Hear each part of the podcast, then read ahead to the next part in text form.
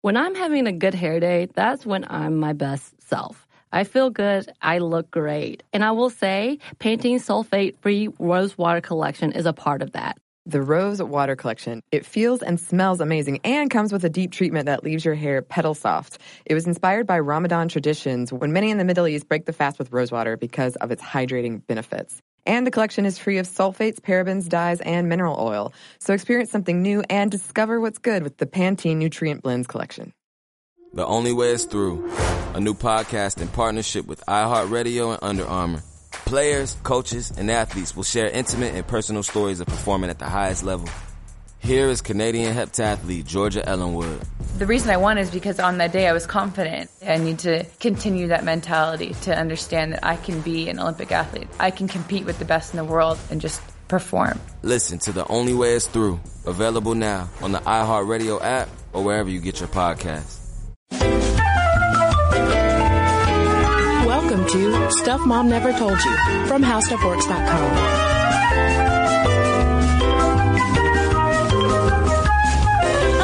welcome to the podcast. I'm Cristen. And I'm Caroline. And today we're talking about Ronda Rowdy Rousey. That's right. She's so rowdy.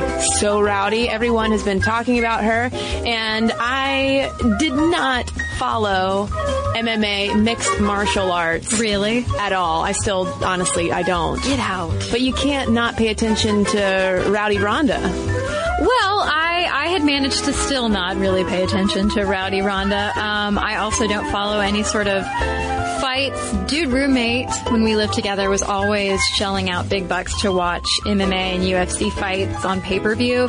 Um, the dudes fighting, not, not Ronda Rousey. Um, but I know that he, for one, is definitely impressed at her prowess. You can't not be impressed by her. And Yeah. speaking of pay-per-view, he might have been a little frustrated had he bought her history making fight with Cat Zingano when she knocked her out. Well, I guess it's not technically like a knockout, but Zingano tapped out, basically surrendering after only 14 seconds. I watched the fight, Caroline, and then I watched it again because it happened so quickly. You couldn't even see it. But she, Ronda Rousey ended the fight with her classic armbar move where she essentially gets you pinned down and moves your, her thigh in such a way that if you move your arm, she'll like dislocate your elbow. Ah. That sounds like the worst. Well, of course it's the worst because you got to win. I'm so delicate. I'm getting lightheaded just thinking about that. Well, you would not last a minute. No. Well, honestly, all she would have to do is like do a fake coming at me move, and I'd be like, "Oh, I'm sorry. I'll stop. What was I doing? I don't crouch know. down. Why am I here? what, what am I doing in this scenario? Yeah, I heard part of a, um, a Howard Stern interview with, with Rousey.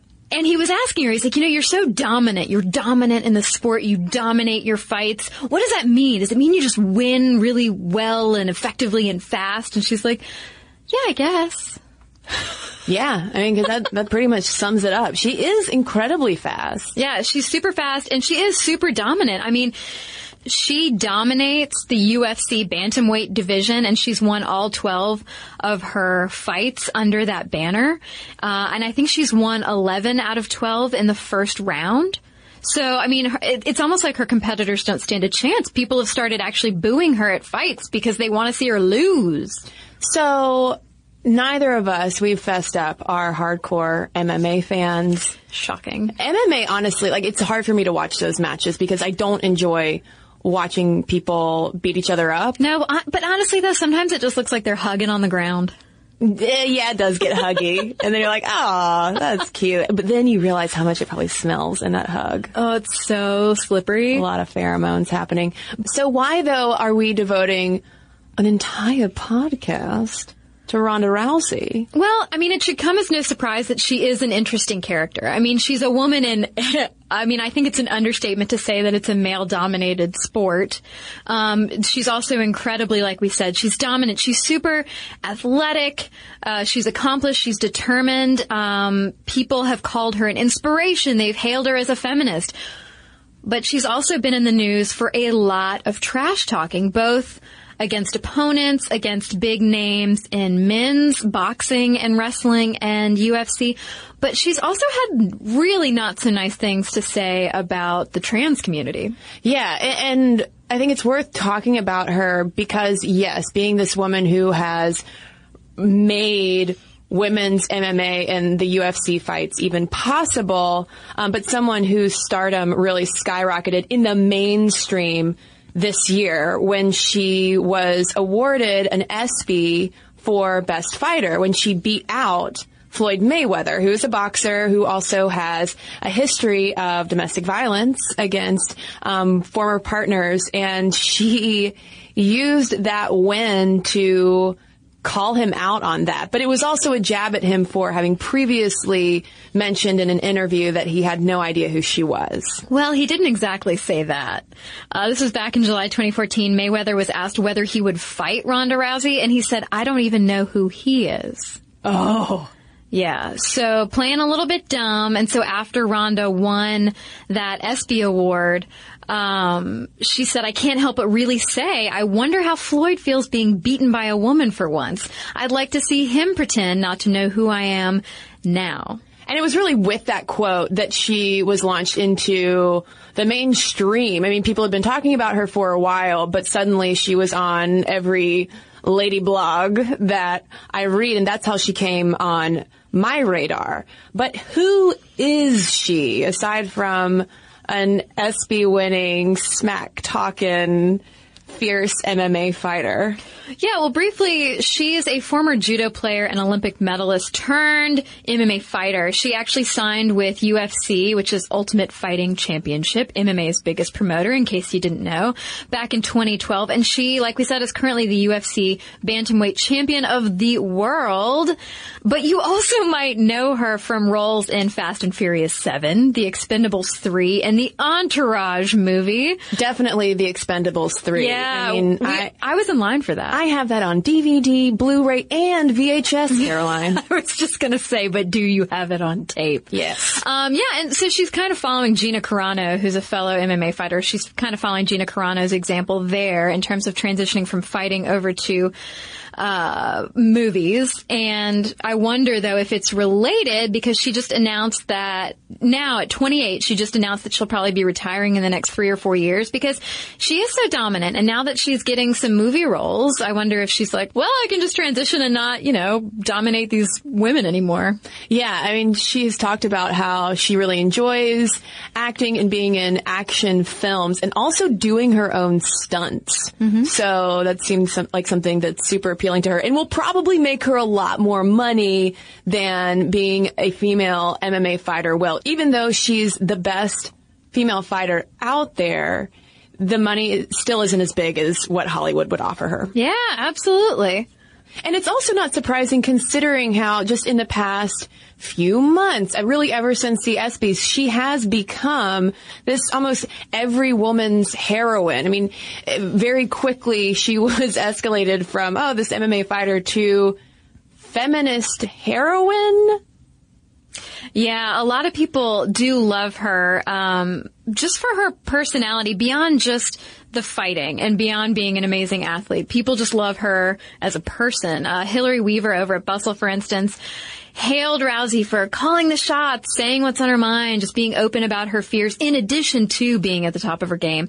And the fact that Rousey is very vocal about things like body image, eating disorders, and self-esteem. Uh, Weaver quotes Rousey saying, when I was in school, martial arts made you a dork, and I became self-conscious that I was too masculine. I was a 16-year-old girl with ringworm and cauliflower ears. People made fun of my arms and called me Miss Man. It wasn't until I got older that I realized these people are idiots. I'm fabulous. So how could you not love her? Some uh, incredible athlete who's preaching about body acceptance, self-acceptance, self-esteem. I mean, that seems like a great role model. And Rousey has been pr- pretty quotable um, in her career. There was one quote especially that jumped out, not only to a lot of folks on the internet, but also Beyonce Carter Knowles. Um, she used this quote like up on screen um, during her most recent performance, and it's probably Rousey's uh, most famous quote at this point that she uh, said in a UFC vlog in July. And it's all about being a quote, do nothing bitch. That's right. So this quote actually resonated with a lot of people, obviously, including Beyonce, who projected it at the Made in America festival. Um, so Rousey says, I have one term for the kind of woman that my mother raised me not to be. And of course, we'll talk about Rousey's mother a little bit more later. She says, and I call it a do nothing bitch. A kind of chick that just tries to be pretty and be taken care of by somebody else. That's why I think it's hilarious when people say my body looks masculine or something like that. Listen, just because my body was developed for a purpose other than bleeping millionaires doesn't mean it's masculine. I think it's femininely badass as bleep because there's not a single muscle in my body that isn't for a purpose because I'm not a do nothing bitch. And so this quote was hailed by a lot of people, especially in the feminist blogosphere, as being empowering. Oh my gosh, she's encouraging women to go out there and accept themselves and be active and be proud of their bodies, their athletic bodies that might look different from the model bodies you see in magazines. But other people, I mean, it's a mixed bag. Other people definitely took issue with her sort of perceived finger pointing at and name calling at other women. You mean feminists didn't universally agree on what a celebrity said? Oh my god. How shocking. Um, yeah, Alana Vagianos, writing over at HuffPost, said, it left the feminist in me quietly cringing, which is not surprising because there is the woman shamey element of it where it's categorizing her as really not like other girls. She's not one of those do nothing bitches. Um, so you can see how that could seem feminist at its on its face, but have an underbelly of misogyny. Yeah, I mean, I did wonder about that. A lot of her comments, and we'll get into some more of the not so nice comments in a second, but a lot of her comments seem to reflect a sort of, I feel, maybe an internalized, I don't know if it's internalized misogyny, but an internalized uh, distaste at the very least for certain types of women, whether those are helpless women that she she feels you know are just relying on other people or not lifting a finger, like those DNBs. But uh, Vagianos uh, that Cristen just cited was really worried that Ronda Rousey was like pointing at housewives she's like, well, why are we judging women for, for not wanting to do things? And it's like, well, I don't, I don't know if that's really the context that she meant. Yeah, I think reading Housewives into it is a little much, but it is reminiscent of our trophy wives and, mm-hmm. uh, gold diggers episodes where you do have, there are just so many, so many value judgments made on women who, dress themselves in particular kinds of ways and categorizing them all as D and Bs. Yeah, you could say that that um, can can be unnecessarily cruel mm-hmm. and reductive. Um, but I think it's also worth remembering too that at no point up until now, at least not that I've seen, has Ronda Rousey self-identified as a feminist. Am I right? I believe you're correct but so it's interesting to see how that mantle has been placed on her. I mean, I think she clearly espouses a lot of, you know, feminist ideals and is totally all about gender equality, but I don't know that she cares to be the feminist advocate that everyone is trying to read into her career. Yeah, she's. I mean, she's like so so many women who do get uh, stuck with some label or another in the media just because of some quotes, and and I can appreciate her her powerful statements about body image and about following your dreams and being determined and accepting yourself and saying screw everybody else. Does that mean she's a feminist?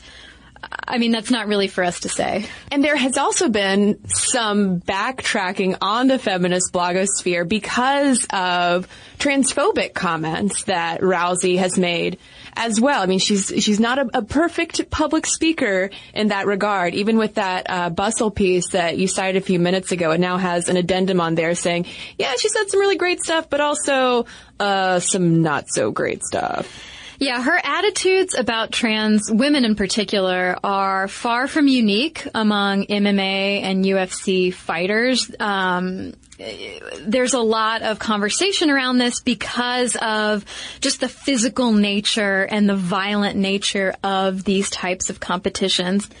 So back in 2013, UFC fighter Matt Mitrione made some transphobic comments about fighter Fallon Fox, a trans woman who came out that year, and Mitrione was suspended for them, not cut. And Rousey responded by saying about Fallon Fox, she can try hormones, chop her pecker off, but it's still the same bone structure a man has. It's an advantage. I don't think it's fair. I understand the UFC doesn't want to be associated with views like Mitrione's. I'm also glad they didn't straight cut him. And that's a sentiment echoed by UFC President Dana White, who's Rousey's boss effectively, who disagrees with that whole notion of cis and trans women fighting each other. He also said bone structure is different, hands are bigger, jaw is bigger, everything's bigger. I don't believe in it. So this is not, Rousey is far from the only person in MMA who's espousing these pretty terrible and exclusionary views. And nor was this a one-time incident. In 2014, Rousey told the highly esteemed TMZ news outlet that she wouldn't fight a trans woman, specifically referring to Fallon Fox saying, quote, it's a case by case scenario thing. I've tried to research it a lot. I feel like if you go through puberty as a man, it's not something you can reverse. There's no undo button on that even though uh, there has been research on it and has found that hormone therapy does diminish your muscle mass. I mean, if you're going, if you're a trans woman going through hormone therapy, I should say. Yeah. This, this strikes me as, uh, people, not just Rousey, I mean, definitely Rousey, but people in MMA having, uh, definitely preconceived notions and prejudices toward trans people that I think a little education would go a long way towards combating these attitudes. Uh, but yeah, no, I mean, her smack talk, she is a smack talker and her smack talk does not stop at the trans community. Um, she made assertions about wrestler Sara McMann's abilities and dedication because she's a mother. Rousey says, I'm more of a fighter than she is. She has a kid at home and she has to go home to that kid. I can afford to be selfish where she can't. I'm willing to die in there. Which of course is like, are we, are we really willing to die in the octagon, Ronda Rousey? Um, and I, I, understand that that's more of like a, I'm going to prove myself at, at, how dedicated I am, and I'm going to help promote myself on social media by smack talking my opponents. I understand that this is nothing new in the world of fighting, whatever type of fighting it is, whether you're a man or a woman. However, again, it goes back to like, uh, feminist in me, like putting my head in my hands and being like, let's not talk smack about women who have kids. Well, and it's how gendered a lot of these jabs are, mm-hmm. which does seem like a product of that MMA environment. Um, yeah. but, but also too, I mean, this is, this is not exclusive to MMA and, and UFC. Um, but for instance, she has an ongoing feud with another fighter named Miesha Cupcake Tate. And she said once, I think she probably wears a push-up bra under her sports bra. So she's criticizing her for her apparent girliness. Which is crazy to me because Rousey herself has to straddle that line of be the uh, aggressive fighter who's in tip-top shape and can knock out other women, but you have to be beautiful and sexy and conventionally attractive while you do it. I'm not saying that's right. I don't think it's right that you should have to look one way or another to be an athlete of any kind. What I'm saying is it's just interesting that here you have Rousey who's part of her success and her promotion by UFC, who previously had the position of we will never have women in UFC, is due to the fact that she is, I mean, it's, it's not entirely due to the fact that she's beautiful. Uh, she's obviously an incredible fighter and an incredible athlete. Um, but so much of that is like, well, she's also really pretty, which helps our promoting her. Yeah, I mean, she's posed on the cover of Maxim before. Yeah. Um, and not to not to say that that's a judgment against her, but it does seem like she kind of wants to have it both ways a yeah. little bit in that regard. Yeah, you can't you can't judge another woman negatively for her girliness if you yourself are posing nude in magazines to show off your beautiful figure. I mean, she's, I mean, she's got a great bod. She's a freaking athlete, you know? She's a freaking athlete. She's a freaking athlete. And I think anyone would be hard pressed to deny that Dana White, the UFC president, was not partially persuaded to position her in terms of, you know, kind of opening up UFC to women fighters if she were not as conventionally attractive as she is. Yeah, because we'll get to his reasoning behind excluding women in a little bit. But uh, Rousey also criticized Cris Cyborg Justino. I love nicknames, by the way, for fighters just in general. It, like I- it's the same thing with uh, roller derby names. I just love them. But yeah, so Cris Cyborg Justino uh, tested positive for an anabolic steroid a while back. And along the same lines of her transphobic comments, Rousey said that Justino ceased to be a woman anymore. In a perfect world, she would be a girl and not an it. Oh, Yeah, so not, she's not up on the, uh, uh, acceptance thing. But when I read that, what it reminded me of was that quote, I believe it was to Sports Illustrated, where she talked about growing up and kids criticized her and made fun of her and called her Miss Man. Yeah. And here she is doing a similar kind of thing Yes. to another woman. Yes. We have some internalized things That's going on That's what I'm saying. That's what I'm saying. Oh man, you know what scares me right now is thinking about Ronda Rousey listening to this podcast where we're like critiquing what she says and her, you know, wanting to come and, and beat us up in an octagon. Well, luckily there's no octagons at the How Stuff Works headquarters. Yes, this podcast studio we're in is a square.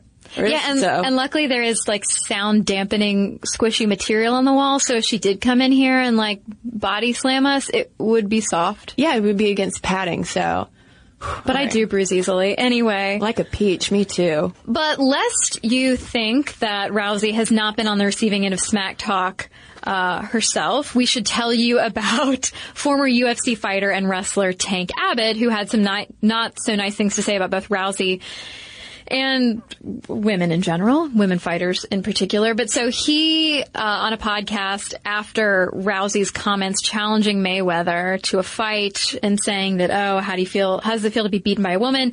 Uh, Tank Abbott said that Mayweather would absolutely win and said, she's a girl. It's all about this emotional stuff. And he ended up challenging Rousey or any woman to a fight for free. He said he wouldn't even train. Uh, and he said, I'll win and you'll have to make me a sandwich.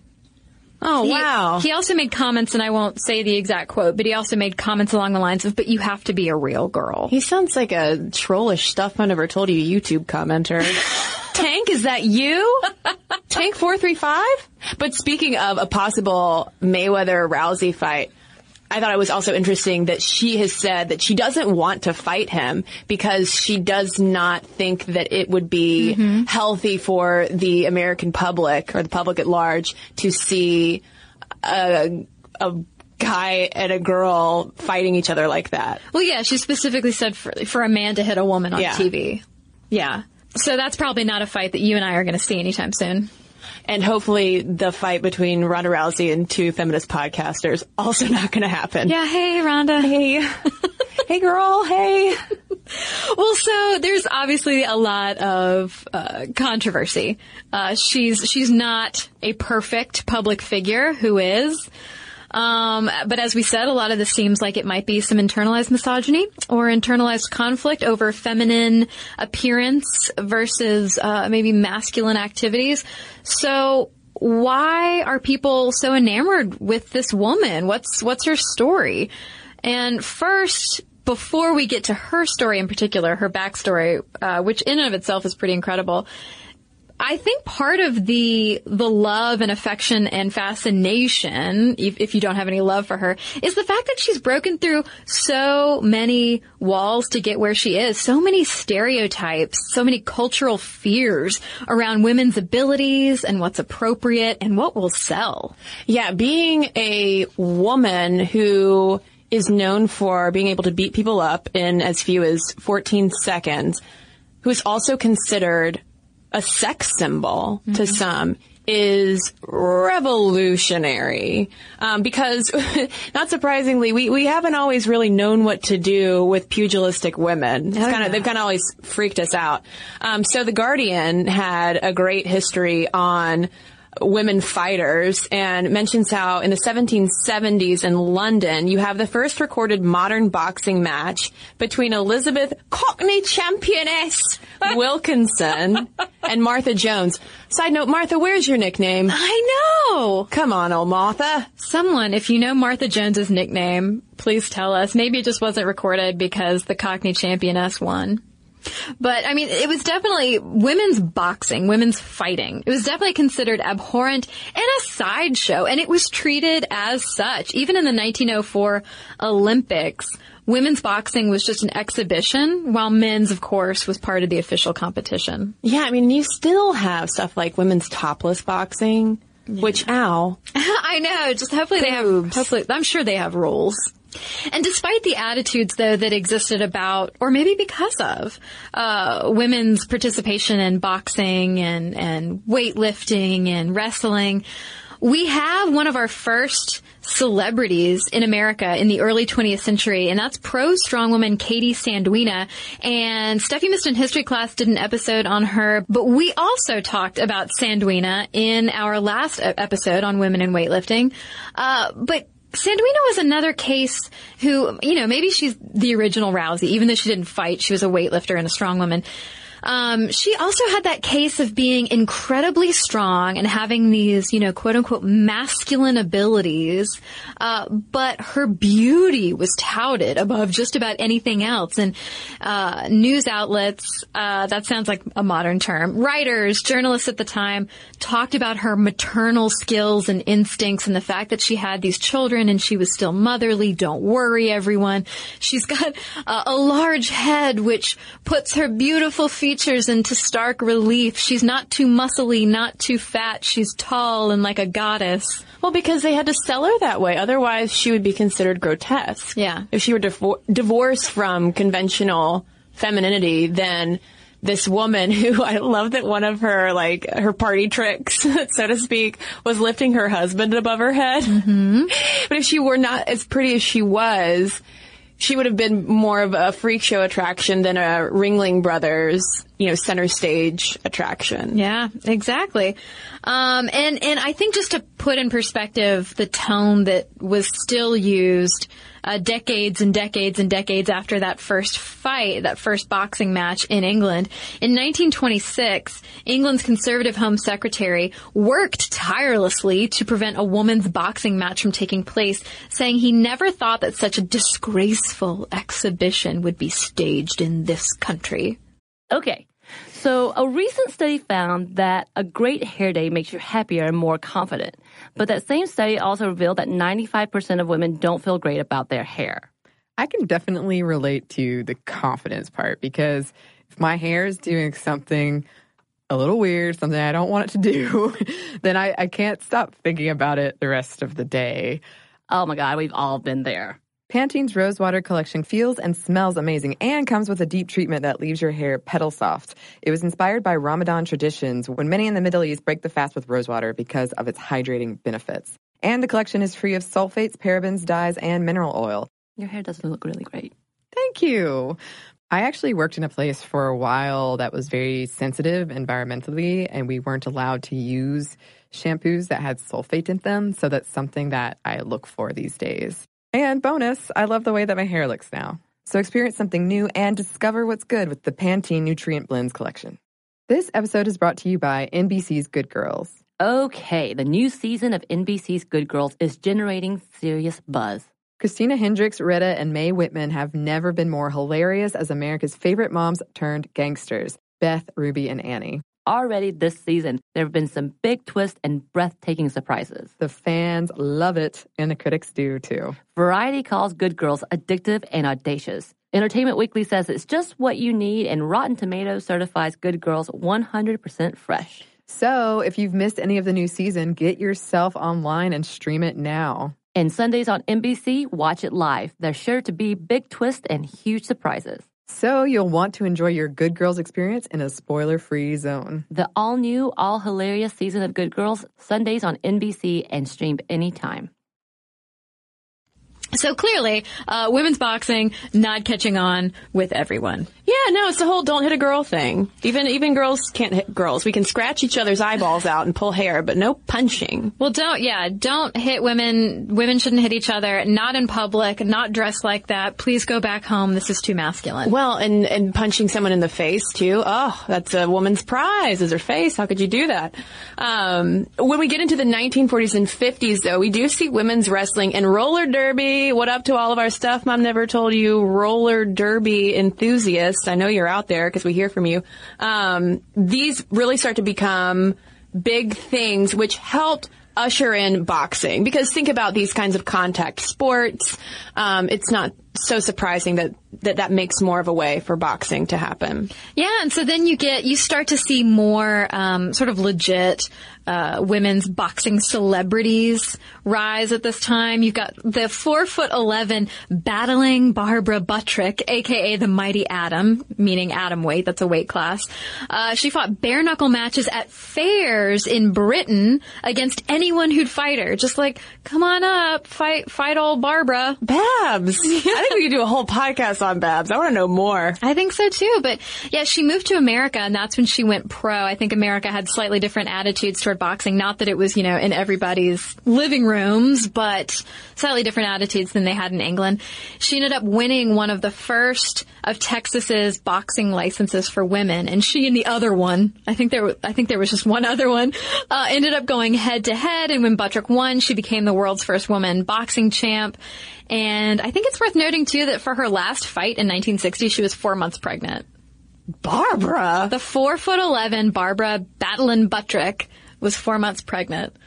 Meanwhile, in England, no offense, British listeners, women's boxing was still more of a titillating freak show, and women boxers were often on the same bill as topless fighters. So Yeah. it's, it's just a novelty, women beating each other up. All these like backroom bar brawls where women, you know, it's the same thing with like Cockfighting? jello wrestling, mud wrestling. It's like, oh my God, look at the woman boxer. It's such a gross anomaly, but we're turned on at the same time. Um, but it's interesting because once the 1990s hit, uh, That's a good pun. Oh wow, I didn't even mean to do that. Oh my God. I'm finally, I'm finally getting there with the pun. You got the stuff, kid. Finally. Um, but women's pro boxing uh, starts to get more legit, as do girls and women's wrestling teams. It's obviously still not fully accepted, but it's becoming more legitimate. More legitimate clubs are forming around these activities. In England, for instance, in 1996, the Amateur Boxing Association lifted its 116 year ban on female fighters, and in 1998, Jane Couch became the first legal professional boxer. Around the same time, but a little bit earlier in the U.S., USA Boxing finally lifts its ban on women, followed by the Amateur International Boxing Association. And around the same time, we start to see women entering MMA. So the technical history of mixed martial arts goes back for a very long time because it's a combination of these very ancient sports like judo and also boxing, kickboxing, Muay Thai, wrestling, and grappling, which I feel like that's just something I, I do on a daily basis. Mentally. Grappling with reality. I know. You're a champ though. You're the woman's number one world champ Oh, thanks. of grappling with reality. I have a look of shock on my face right now, listeners. I can't even see myself, but I can feel it. Um, yeah, and, and, you know, Cristen mentioned judo, and indeed, many of the early women who went into MMA had judo backgrounds, as does Ronda Rousey, like we mentioned. Um, and so, you know, I mentioned how, uh, the mid 90s, that's when women start getting into MMA. Well, UFC, Ultimate Fighting Championship promoting, uh, company, started in 93, and of course, it's all dudes. And around this time, it's interesting that looking at UFC and MMA, the American Medical Association also called it abhorrent. Yeah, Senator John McCain even like spoke out against it at one point just because it is so, so violent and there are technically no rules. Well, there used to be no rules. There were no weight classes, no rules. It's basically like, just go in there and try not to kill him, um, but eventually to be taken seriously as a sport, not just a spectacle, which of course is still a spectacle. Uh, they had to have, you know, rules in place to keep you from dying. So now a referee can intervene if it looks like someone is about to be a little too clobbered. Sure, and yeah, and then you have the weight class divisions and things to make it to make it more like the rules of boxing, so to speak. But it's not until 2007 that women's MMA catches on thanks to Showtime broadcasting a fight featuring Gina Carano, who we mentioned earlier. And Carano's career starts to gain steam, and UFC rival Strikeforce ends up sponsoring another fight on Showtime. She eventually crosses over into film with the 2011 movie Haywire, which I meant to see. I never saw. Neither did I. Oh, I wonder if it was any good. Listeners, let us know. Let us know. Uh, then in 2011, not so long ago, UFC president Dana White vowed that women would never fight in his organization. And why? Here we go. Quote, I went to a fight up in Northern California about eight or nine years ago, and I saw this woman that looked like Chuck Liddell fight this girl who looked like she had about five Tae Bo classes. So essentially saying there's not enough skill out there, and it would be unsexy to do it. Basically, if you don't look like a supermodel and or you can't throw a punch, what's the point? But there were octagon girls who were the sexily clad, attractive women who would, you know, d- between the rounds walk walk around the octagon and hold up their little cards. Sure, sure, absolutely. So yeah, people uh, who are fans of boxing and other things like that shouldn't be surprised by that. But Dana White does change his tune. Obviously, I mean, spoiler, Ronda Rousey is a champion fighter. Uh, she, though, is specifically the one who got White to change his tune. And I love semi-sarcastically the way he puts it saying, this whole women's power movement that's going on right now is crazy. Ronda has been the whole thing. Ronda is the one that launched this whole thing. I wouldn't have done it if it wasn't for Ronda. She's the one that convinced me to do it. And it's the best decision I've ever made. Because it's putting money in his pocket. Yeah. So of course he loves it. Yeah. So how did Ronda Rousey come to be? She did not come out of the womb, you know, body slamming people. She didn't come out of Zeus's head fully formed. Yeah. But practically, Yeah, so Rousey's a second generation judo player. Uh, her mom, AnnMaria De Mars, in 1984, was the first American, male or female, just the first American to win gold at the World Judo Championship. And Rousey, thanks to her training, was ranked number one in America at just 16 years old. She dropped out of high school and she's talked about how, you know, even as a teenager, people rooted against her because she was so dominant as an American girl in a sport that was overwhelmingly European and Asian.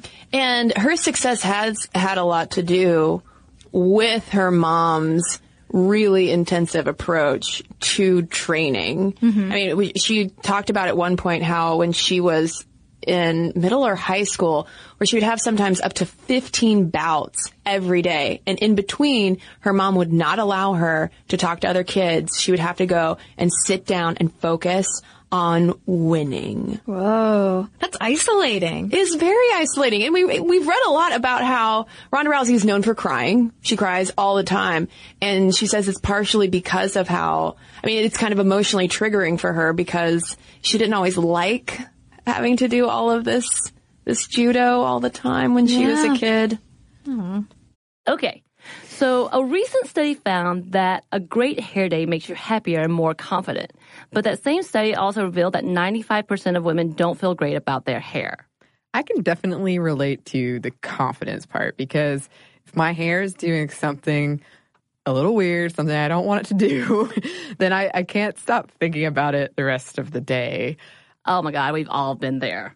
Pantene's Rosewater collection feels and smells amazing and comes with a deep treatment that leaves your hair petal soft. It was inspired by Ramadan traditions when many in the Middle East break the fast with rosewater because of its hydrating benefits. And the collection is free of sulfates, parabens, dyes, and mineral oil. Your hair doesn't look really great. Thank you.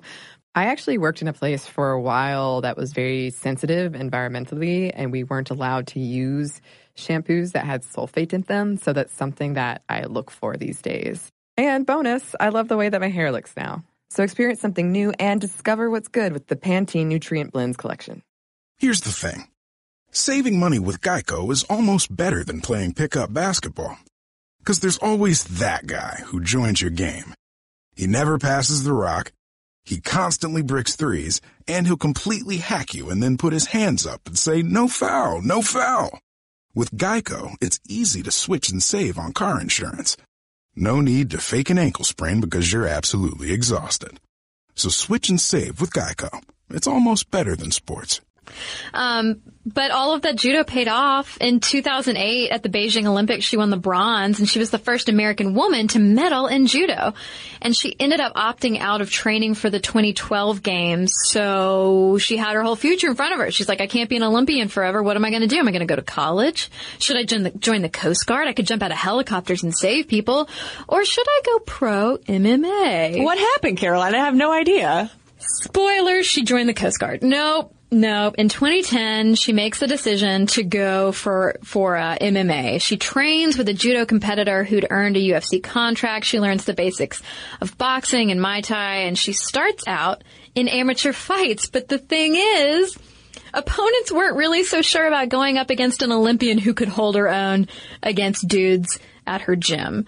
Her first fight lasted just 30 seconds and earned her $1,800. Then in 2011, she joins the Strikeforce roster, seeing it as a launching pad to UFC. And then in 2012, she and opponent Miesha Tate build up anticipation for their fight through interviews and sniping at each other over social media. And I mean, this was something though that was also predicated by them both being coaches on a UFC reality show. And I mean, Ronda Rousey did not mask any of her loathing for Tate. And when the fight happens, Rousey dominates, no surprise, and UFC takes notice.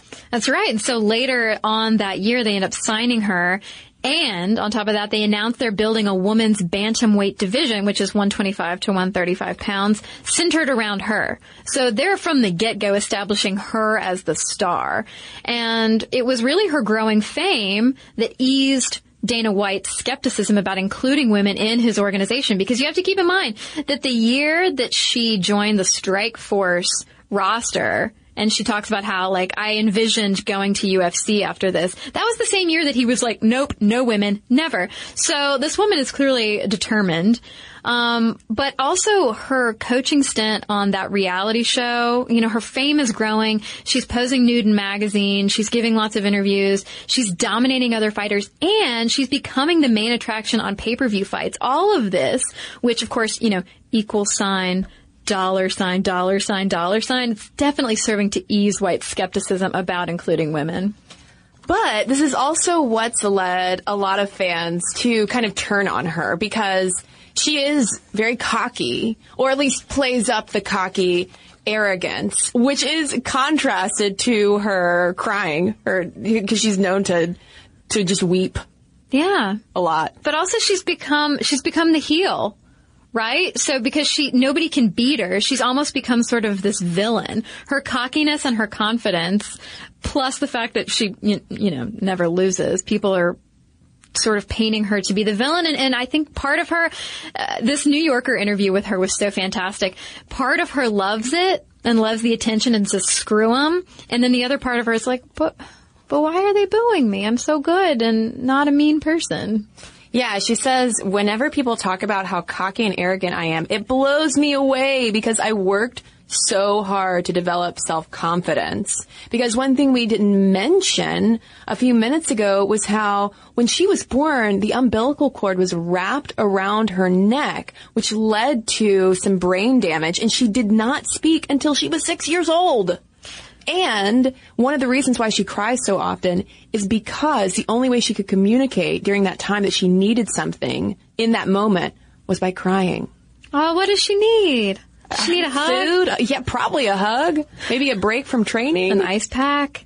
Um, but yeah, she's also deeply affected by her father's suicide. When, when she was a child, he got her into swimming and it wasn't until his death that she switched over to her mother's sport. And so that transition was deeply emotional for her. And, that this is also all compounded by the fact that when she was competing in judo as a teen, that pressure to make weight made her insecurity over her already athletic and different body so much worse. And so she became bulimic, but now because of that experience and overcoming that experience, she holds fundraisers for eating disorder clinics and she showed up. This is a, an oft told tale. She showed up for her Maxim cover shoot 16 pounds over her 135 pound fighting weight. So as not to glorify her body in a quote unquote unhealthy state. Yeah, and you gotta appreciate that about her, that she is very open about having dealt with an eating disorder. I mean, I'm sure it's an ongoing issue for her being in a weight class that she has to maintain. And I, I, I wonder too how she processes her physical appearance playing such a role in her fame. Yeah, absolutely. Know, but this is nothing new. Women fighters' appearances playing a role in their fame and success and even their access to resources to be fighters is nothing new. I mean, uh, not to harp too much on boxing, but that's where most of the studies are. I mean, there's not a ton of studies, obviously, on women in MMA. Um, but there was a 1997 Journal of Sport and Social Issues study that looked at women in boxing trying to balance that whole masculine pugilism with femininity. And in interviews with 12 women, they found that these women are quite aware of the numerous stereotypes that uh, exist about them as a result of their participation in a so-called deviant sport. Deviant for your gender norms. And they found that these women use uh, a lot of strategies to sort of manage their identity in an effort to remain marketable because it's not just about whether you're a good fighter who can throw a punch. You also have to be marketable. Women uh, have to be both beautiful and like three times more incredible uh, to get that sort of sponsorship, to get promoted in boxing and wrestling and now MMA.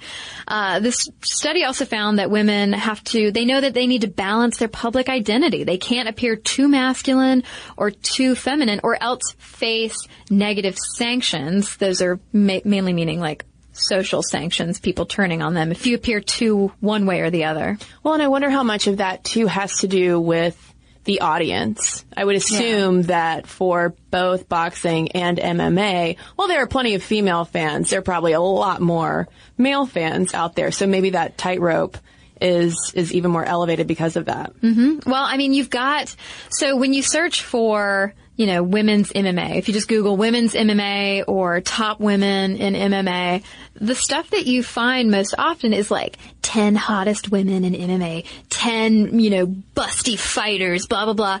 And I found a men's fitness magazine article that was like the 10 top MMA, women's MMA. And I was like, oh, this is perfect. Great. Let's see what they have to say. And so I was clicking through and, and I just realized, oh, it's just, it's just more of the same.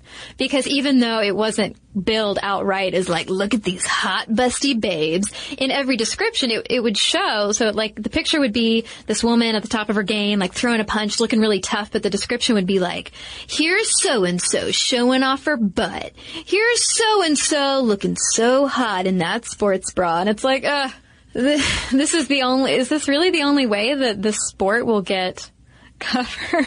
I'm wincing. Yeah. Because it seems like for now, yes, to some extent. Yeah, it seems like women's MMA can't really get elevated beyond those old school attitudes about women boxing in the back rooms of bars or jello wrestling or mud wrestling or topless boxing in the back rooms of bars. Um, and so that's why it's so disheartening to see stuff like in Men's Fitness magazine where it's purporting to show these great athletes and, and talking about their athleticism, but it's not. There's no focus on their athleticism. The focus is still on that titillation factor and how attractive or unattractive or, you know, fit or curvy they are. And it's no surprise then that another study that came out in fall 2004 in qualitative sociology found that women competitive boxers are both enabled and constrained in how they perform their gender. Um, and, and, the author talks about how uh, there's physical feminism that allows women to transcend these traditional discourses that limit their physical power. So we would see that sort of enacted in how, you know, Ronda Rousey is beating out, for instance, Floyd Mayweather for best fighter at the ESPYs. But at the same time, there's still that limitation because of discourse about our feminine bodies and how women are often penalized for being aggressive. Yeah, and no matter how much women train, they're just never seen as better than men or as good as men even. Well, and that goes back to old Tank Abbott, make mm-hmm. me a mm-hmm. sandwich, saying, no, you're never going to I dare any woman to fight me. Well, because there's the general perception of women's MMA, like I was just saying, is that it's still this sideshow, sort of. I mean, Ronda Rousey is an incredible athlete, as are many of her opponents. But until we get past this thing of like, oh, well, women's MMA and women's partic- participation in UFC is purely a platform for Rousey and everything else is just so that we can look at half naked women hitting each other.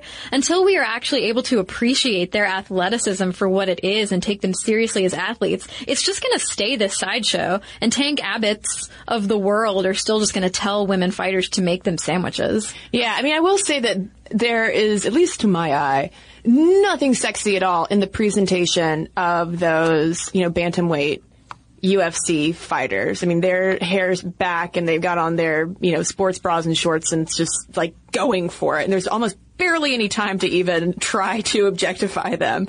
Um, but you gotta wonder what is next? Where are Rousey and UFC going with all this? Because um, UFC is expanding its options for women by adding a strawweight division, which is 106 to 115 pounds, and international listeners, I'm so sorry that we don't have these kilogram conversions at the ready for you right now.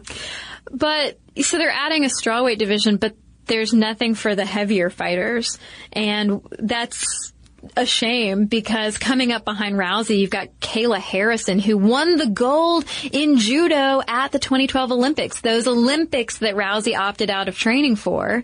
And the problem though, coming up behind Ronda Rousey is that Harrison weighs in at 155, meaning she she can't fight Rousey. They're not in the same weight class, so she can't get that sort of fame platform that even fighting Rousey at all gives you and she might not have enough UFC appeal. She said, fans don't want to see us big girls out there. It doesn't matter what I have to offer as an athlete. Part of the gig is that I'm also pretty and good in front of a camera and marketable. It's up to the MMA gods to decide that. I feel like that sums the whole thing up right yeah. there. Fans don't want to see big girls out there. There's still that that balancing act of the feminine versus the masculine. Like you said, you know, about that study, you can't have too much of one or the other. And I mean, on, on the good side, there is, um, Invicta Fighting Championships, which is the largest all women's MMA organization. They started in 2012 as a platform for pro fighters to compete consistently. However, it's still sort of treated as a platform to get to UFC but until UFC expands and includes more weight classes for women, um, or until Ronda Rousey retires to go make movies or do whatever she's doing, um, I just don't know how many more women are going to be able to actually make that leap. And I'm not saying they can't. I'm not saying they can't. I'm just saying that until there's more room for them, both socially and like literally uh, letting them into weight classes. I'm just wondering how many more women we will see becoming huge MMA names. Well, what do you think as we close out our convo? What do you think about her having been so quickly elevated to feminist icon status? I think this is exact. This is what I said back when we did our episode on Beyonce, which is that people are looking for a feminist hero. And Beyonce is not everybody's cup of tea, and neither is Ronda Rousey. And what I said back in the Beyonce episode was that there will be other cupcakes. Because the story I told in that episode was like the way that I talk myself out of like overspending at the store if I see a sweater I like and I'm like, oh my god, I have to have that sweater. Or if I'm in the break room at work and somebody's brought cupcakes, and it's like, oh my god, I have to have that cupcake. It's like, no you don't. There will be other cupcakes. There will be other sweaters. There will be other feminists. Um, we don't have to so desperately apply the label of feminist hero to someone like Ronda Rousey because really that just elevates her to a point of like, oh, well, but now we hate her because she said all these transphobic things. I am not absolutely not excusing her for any of the transphobic and transmisogynist things that she said. I think they're despicable, and obviously I disagree with them. Um, is she a role model for girls in sports? Yeah, for sure. Has she ever said she's a feminist? Again, not that we're aware of. Can she still be a role model? Yes. Should we treat our role models as heroes up on platforms? Maybe not. I think we need to take some of that with a grain of salt. Yeah, I think it's also a case study in prematurely applying labels. And by virtue of that, like you said, having unrealistic expectations based on that. Yeah, people are not perfect, and we shouldn't look for them to be. Although, Caroline, I am going to say that Ronda Rousey is no Beyonce. Okay? Ronda Rousey is very tough, but Beyonce is the queen. That's all I'm going to say about that. Cristen, I never meant to imply. And if if you're about to write me a letter to uh, to argue, I don't want to read it. but I am curious to hear from other listeners about her because I feel like she's everywhere right now and curious to know thoughts on her role model status and also just this general idea of women in MMA. I mean, there is something a little bit uncomfortable for me watching MMA in general, but also advocating for women to get in an octagon and beat each other up. Yeah. So lots of thoughts. Share with us. Momstuff at howstuffworks.com is our email address. You can also tweet us at momstuffpodcast or message us on Facebook. And we've got a couple of messages to share with you right now.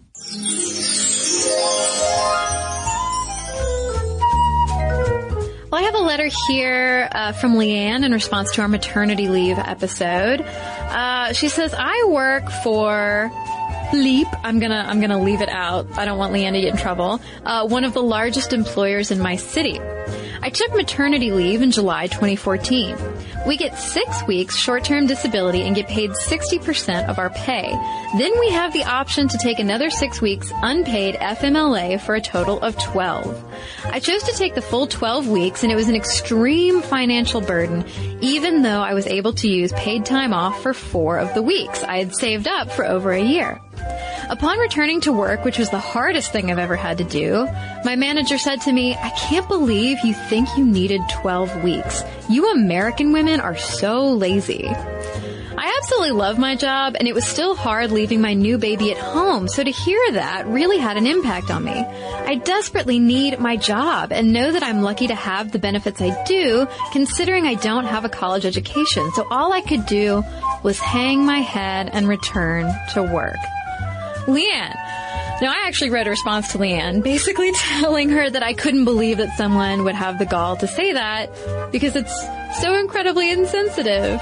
Well, Leanne is not the only mom we've heard from who has gotten the, the lazy implication from a superior. So I've got a letter here from Callie also about that podcast. Um, she writes, uh, first of all, I was kind of surprised you never mentioned the very recent example Ray Mabus has set for the rest of the federal government by guaranteeing 18 weeks of paid maternity leave for all active duty Navy and Marines. Hooray! She writes, I'm one of the lucky recipients of this policy. My son Theodore, cute name side note, was born on April 7th and I was on my six weeks of maternity leave when Mr. Mabus made his announcement. My feelings at the time were mixed excitement and guilt.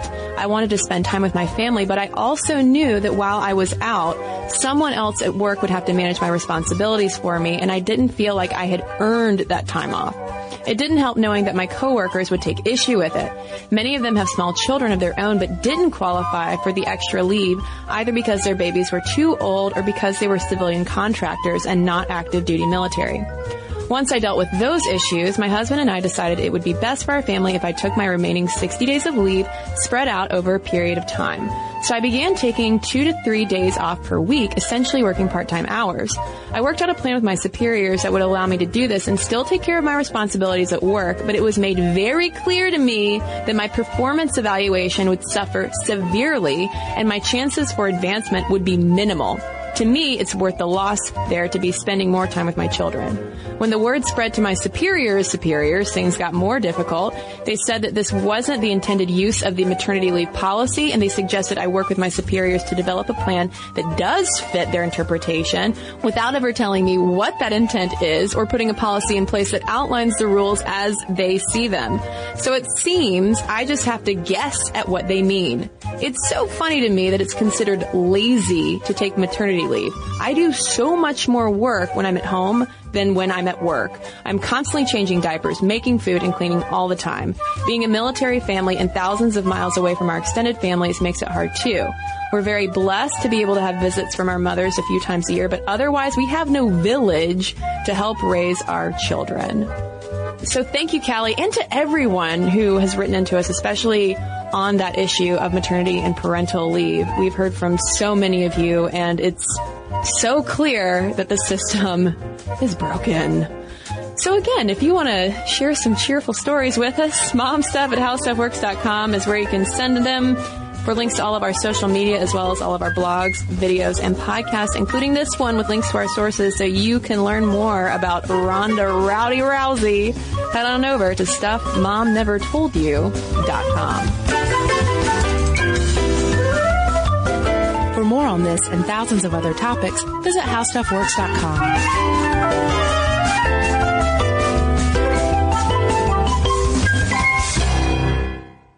So here's something that some of you might find shocking. 95% of women don't feel good about their hair, but Pantene is changing that. Pantene's Rosewater collection combats bad hair days with an innovative formula that uses rosewater derived from the petals and buds of the Rosa gallica plant.